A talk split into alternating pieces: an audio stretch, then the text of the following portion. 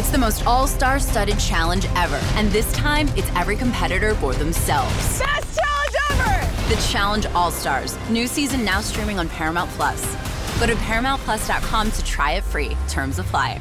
CBS Wednesday. We have so many cool, diverse people from different backgrounds, different beliefs, different upbringings, and it just keeps growing. I'm a citizen of the United States. I'm a hustler. I'm a big Taylor Swift fan. I'm the queen of the tribe. I am playing whatever role I gotta play. I'm gonna play this game full speed. I ain't going down like no punk. A new Survivor Wednesday on CBS and streaming on Paramount Plus. All right, we are back with an instant reaction podcast. This will be a fun episode compared to the usual instant reactions because we were invited to watch today's practice, so we got to take in everything.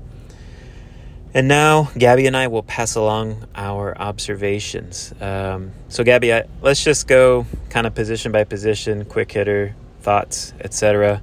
So, let's start quarterback. To me, Tyler had a very strong day. I think he was the strongest of the bunch. He was on point during 11 on 11s. He threw a pick early on, maybe during like half half 7 on 7 field work. Um, but but when it was time for 11 on 11s and 7 on 7s, he was on point. Particularly him and Xavier Restrepo had a very strong connection, connecting on deep balls um, and in the red zone. Uh, Xavier made a very nice catch, contested catch in the end zone for a touchdown. So that was good to see. Jacurri Brown, I think the big takeaway with him for me, Gaby, is year over year he has made big strides as a passer, and there is more good than bad. Um, he still needs to raise that floor of consistency with his passing at times, but I will say this when it came to 11 on 11 time, he was consistent with his accuracy.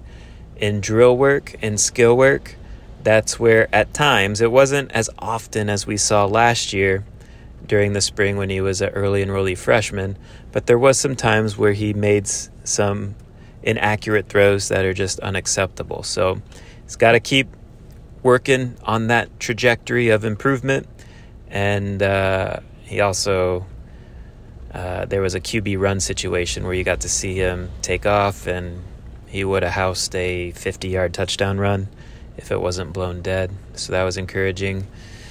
Emory Williams, you know, doesn't get many looks when it's time for 11 on 11 just because he's the uh, third team quarterback. But, you know, I think he's, he's a guy that has some ability, has some tools, just has to keep working, the main takeaway with him, I think, is accuracy is good on point. Just got to keep getting stronger. Got to improve that arm strength, which will which will come in a strength and conditioning program. How about you and the quarterbacks, Gaby? Yeah, I mean, I think I think you nailed a lot of it. I mean, I think Tyler was was sharp. I thought he was really really sharp again, especially when they started kind of going and and really started rolling outside of that one uh, interception that he threw um, yeah, you know, I thought Tyler was I thought Tyler was on point. I think you can see how he's kind of settled into an offense that's maybe more suited to his skill set. Uh, so I, I, feel like it's you know I think there's reasons to be encouraged about how he you know, is going to kind of move here, you know, in, in this Shannon Dawson offense. And, you know, agree with a lot of the same things about Jacurri. I, I think you kind of see the ups and the downs still, which is to be expected. Uh, there's times that it looks really good, and there's times where obviously, you know, you want to see him improve on some of those throws. Uh, Emory agreed. You know, I think he definitely still needs to, you know, get stronger. Uh, you know, there's time times where he flashes that arm, and there's others where you know it kind of you know you still see where there's uh you know plenty of development to be had there. So uh, again, overall, I think really it's uh, it's it's about Tyler, and I, I left really encouraged about the way Tyler was uh, spinning that thing around.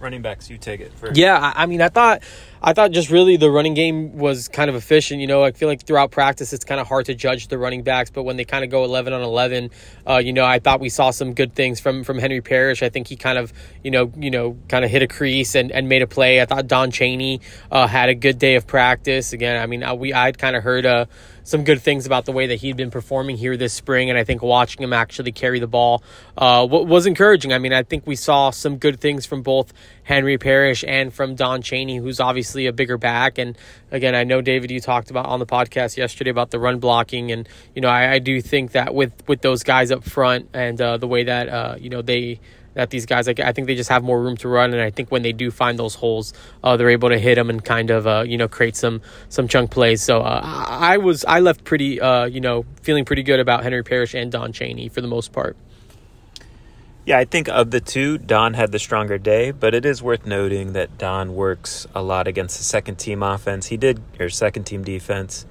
uh, because he is working with the second team offense. He did get some reps with the first team offense, and he did crease some nice runs in those situations. It's good to see. The thing I noticed with Don is his vision seems to be on point, which is a good sign. Now I think the next step is just keep improving that conditioning level, lean out the body just a little bit because he is coming back from those injuries. Um, but I'd like to see him get closer to that 205 range because I think that's where you get to see that Don Chaney twitchiness and explosiveness that we saw at the high school level that made him an intriguing prospect. So it was encouraging to see what he did this uh, practice. Henry Parrish um, had a, had a couple nice runs. I liked what he did in the receiving game as a uh, check down option in this offense. So solid day. Again, we'll just transition to the offensive line now because run blocking I think was a strength today. Um, there was times I feel like where the right side of the line in particular, so that's Anez Cooper and Francis Mauigoa, overwhelmed the line of scrimmage with the way they got their push downfield. There was also a um, a situation where they threw kind of like a, a quick little bubble yeah. screen to Jacoby George. Matt Lee and Francis got out on the edge, provided some blocks for Jacoby George to uh, turn a quick quick pass into a 30 yard touchdown, 20 yard touchdown. Um, so, first team offensive line is what it needs to be. Very impressive. Uh, that's, that group is definitely going to be a strength of the team, if not the strength of the team. I will say, I'm just kind of bouncing around now, I guess. The defensive line is depleted with bodies. Um, so that is notable. The starting D tackles today were uh, Jake Lichtenstein and Ahmad Moten. Ahmad Moten. So um, take that how you want to take that. Uh, wide receivers. To me, in 11 on 11, Restrepo was the guy. Colbie Young flashed on a crossing route, big gain from Tyler. Jacoby George, as we referenced earlier, uh, had that nice touchdown. He also had a decent uh, reception, I think, outside the numbers on a deep shot. In general, this offense is going to throw the ball deep and outside the numbers, which is a staple of the air raid offense. So that's going to be fun to watch. How about the backups, Gaby? What do you think of those guys? Yeah, you know, I thought I thought Nathaniel Ray Ray Joseph, the true freshman, was was really really impressive. I mean, just kind of watching him go through uh, some red zone stuff. You know, when they're kind of you know obviously the field's condensed and all that. He he can create separation. Uh, he was going up against uh, you know Jaden Harris, who's who's really fast. I mean, one of the fastest on the team, and he was able to you know create some space on him and, and bring in touchdown. So I mean, I think I, I walked away from today's practice feeling like you know Nathaniel Joseph is someone who can definitely get on the field. It seems like you know from the post practice stuff, he's someone that's definitely putting in the work. Uh, Isaiah Horton was someone I we saw on the field a lot too kind of getting the impression that we're gonna we're gonna see some Isaiah Horton here in 2023, and you know I think he ha- he definitely has some ability and some size. Brashard Smith is someone that they use in a couple different ways. It seems like you know, again, to me, I, I, feel like the slots are definitely the strength of the, that wide receiver group. I think Brashard, uh, you know, showed some good things today too, along, you know, with, with Ray Ray Joseph. Uh, Robbie Washington had kind of like a little like stutter step, like a little hesitation and kind of uh, lost Malik Curtis, uh, you know, on a, on a ball. I think it was a little underthrown, but, uh, you know, again, Robbie kind of doing the things that we saw him do at the high school level, again, in terms of creating that vertical separation with his speed and how quickly he kind of gets to that top gear. So so I think all those things are are pretty encouraging from that group. Yeah, you mentioned Ray Ray. Just quick note. So we got to talk to him after the practice today. He says he wakes up every day at 5 a.m. and comes to the facility and catches 50 to 100 balls per day on the jugs machine. So that's the type of culture and work ethic that Miami needs uh, for the entire team. And so Ray Ray Joseph is trying to instill that with the receiver room. And honestly, he said uh, four or five guys now are, are, joining him. So that is a good sign. Tight ends, uh, it's notable. Elijah Arroyo was back today for the first time in spring. He was wearing a red jersey, so he's very limited. But it's just a good sign, a good uh, benchmark in his return from the knee injury he sustained during the fall. Moved around pretty well from what we could tell. And, and again, I think the big takeaway there is it's an encouraging sign that he will be back uh, for the start of fall camp. Uh, Riley Williams was getting run with the first team. Cam McCormick was kind of limited today. Uh, so Riley Williams, the early enrollee freshman, he is impressing. He does flash. I'll admit he's definitely coming along better than I expected, uh, having seen him at the high school level. He is definitely learning some tricks in terms of how to get open as a route runner. Um, and Jacurri, there was one, I think it was a one on one maybe, or seven on seven situation where Jacurri threw a very nice ball to Riley down the sideline. He uh, got both feet in and, and caught it on the sideline for, I don't know, 20 yard gain or so. So Riley Williams is coming along nicely. Uh, Jackson Carver, you know, I think he's doing his thing too as an early enrollee freshman. Let's go to the D line, Gaby. To me, uh, Rueben Bain flashed big time oh, yeah. in one on ones. Um, you know, didn't really notice him as much in 11 on 11. He was doing his thing, but really in one on ones, he went up against Francis Mauigoa uh, and he won both reps, which I had never seen before uh, against Francis. Going back to high school, uh, Francis would pretty much always win both reps, and at the most, he'd split reps with uh, big time defensive ends. So uh, I think it's worth noting too. Rueben took one on one reps on the edge and on the interior, did well on the interior as well. Uh, one guy that keeps catching my eye a little bit, I'm not sitting here saying, you know, to expect huge things, but I think there's something there with Ahmad Moten in terms of ro- a rotational defensive tackle with a bigger body that can kind of get it done there, maybe 15 to 20 snaps per game. So I think that's an encouraging sign. I think from what I can tell, Gaby, they're limiting Akheem Mesidor a little bit. He's out there practicing fully, but he's not doing every rep like you would think. And so I think they're kind of, he's an important player. So I think they're kind of protecting him, I guess is what I'm trying to say. Nyjalik Kelly flashed. He, his ability to pursue quarterbacks is, is special.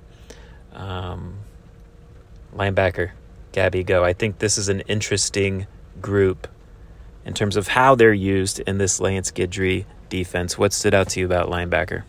Yeah, you know, I, I think it's uh, you know Francisco Mauigoa, the way that those guys kind of move around, the way that the that defensive front is kind of set up it's you know for them to kind of make plays, and I think both Francisco Mauigoa and Wesley Bissainthe made plays. I mean, there was a couple instances where every where Wesley was kind of getting like you know the taps on the helmets, all that stuff from from the people you know just on that uh on in the 11 on 11 stuff after making a play. Uh, Francisco Mauigoa again just kind of con- consistently you know just around the football, just finding his way to to be involved in a lot of those plays. So um, I think those are really the, I mean those are the two guys that were running with the with the ones. And again, I think those are two the two of Miami's most talented linebackers. Uh, you know, Francisco and Wesley. So again, I think that's a room that I'm you know I'm I'm encouraged by, and I think uh, I do think Francisco Mauigoa is is someone who's going to be a difference maker uh, in this defense. So um, you know, I I think that uh, the way that these guys are going to be used, and you know, we'll see how much of it we see. You got well, the fan base gets to see on Friday, um, but I mean, again, I, I think that uh, it's a unit that is uh, you know trending in the right direction. Yeah, I think one thing that's fair to say is they, they play a lot of cat and mouse games with the linebackers. So they bring them up to the line of scrimmage give some blitz looks, and then it's up to the offensive line to communicate how to handle those looks. And whether or not the linebackers blitz or not, um, that's for them to decipher as well. So they bring a lot of tension to the line of scrimmage, is the best way to put it. Corners, um, you know, I think it was a solid day. Nothing really stood out to me. Um, moving along. Safeties, nothing really Yeah. stood out to me either. I think Kam Kinchens is maybe dealing with an ankle, Yeah, definitely. and you could tell he was hampered a little bit. Uh, James Williams isn't a full go for most of the practice, but he is out there moving around at the start. Markeith Williams out there with Kam Kinchens for the most part. One notable thing, I don't know if this is like okay to do, but Caleb Spencer did lay the wood at one point Yeah, oh, yeah. In uh, 11 on 11s. It was just impressive to see the physicality he can bring to the position. Anything to add on the secondary from you? Yeah, I'll just, I mean, just uh, maybe the nickels. Like, I think to Corey Couch, you know, just in, one on ones, I thought he did uh, a pretty good job. Uh, Jaden Harris is the one who, the, you know, redshirt freshman is the one who picked off uh, Tyler Van Dyke. And, you know, I think that he kind of showed some of those flashes from the nickel, too. So I think Corey Couch and Jaden Harris are, you know, maybe some bright spots in that secondary because I think both, uh, you know, could end up being pretty good, uh, you know, at that at that nickel spot for you know in, in, in this defense. So those are probably the two things uh, I, I noticed most. Yeah, so we'll get out of there on that. I mean, overall, my big picture takeaways, Gaby. Um, I like the schematics that are in place on both sides of the ball, and so now I think it's just about, uh, in a big picture sense, improving the players, improving the talent over time, and you know these new coordinators getting the most out of what they got to work with for this immediate 2023 season. So I like where everything I like where everything's at right now as a starting point. Um, but there is plenty of improvement both in player development, depth building, etc. that needs to happen for the program as a whole. But overall, I, I am encouraged of the direction, I guess, uh, of the program. Any big picture thoughts from you, Gaby? Yeah, I mean, just kind of just along those same lines. Like I do think just overall, I think there's just. I think what they're doing, especially on offense, is a better fit for the talent that's currently on the roster. I think that you know it puts guys like you know like some of these guys, these playmakers, so what they have. I think it puts them in better positions to make plays. So, so definitely like that. Um, you know, I, I do feel like the offensive line again. We we've made a lot of I, I don't know. It's not really assumptions. You know, I think we know the offensive line is much better, but I think seeing it kind of in action today for the first time, I you know I feel you know much much better about you know the the physicality that those guys bring and what what it really can be if it uh you know it, you know just if it, it all continues to kind of come together. So really love what they what see on the offensive line and I agree you know I think right now it's just about you know adding what you can via the transfer portal. And you know I think you still need to get a defensive tackle. I think probably should definitely go get a cornerback a receiver you know again find ways to continue to upgrade uh, the overall roster. But again I do feel like there's some stuff to work with. And um, you know again I think uh, what these guys are actually doing on a day-to-day basis will will overall just translate to to more success here in 2023 so uh, that was definitely also just a really cool experience and you know obviously grateful for that opportunity to to be able to watch on and and yeah. All right, we'll get out of here on that. Appreciate everyone for listening. And until next time, take care. The baseball season is in full swing, which means you need to listen to Fantasy Baseball Today, part of the CBS Sports Podcast Network. Join Scott White, Chris Towers, and me, Frank Stampfl, every weekday as we recap every player from every game. We'll talk waiver wire ads, drops, players to trade for, prospects who could make an impact, and everything in between. Make sure to download and follow on Apple Podcasts, Spotify, the Odyssey app, and everywhere else podcasts are found.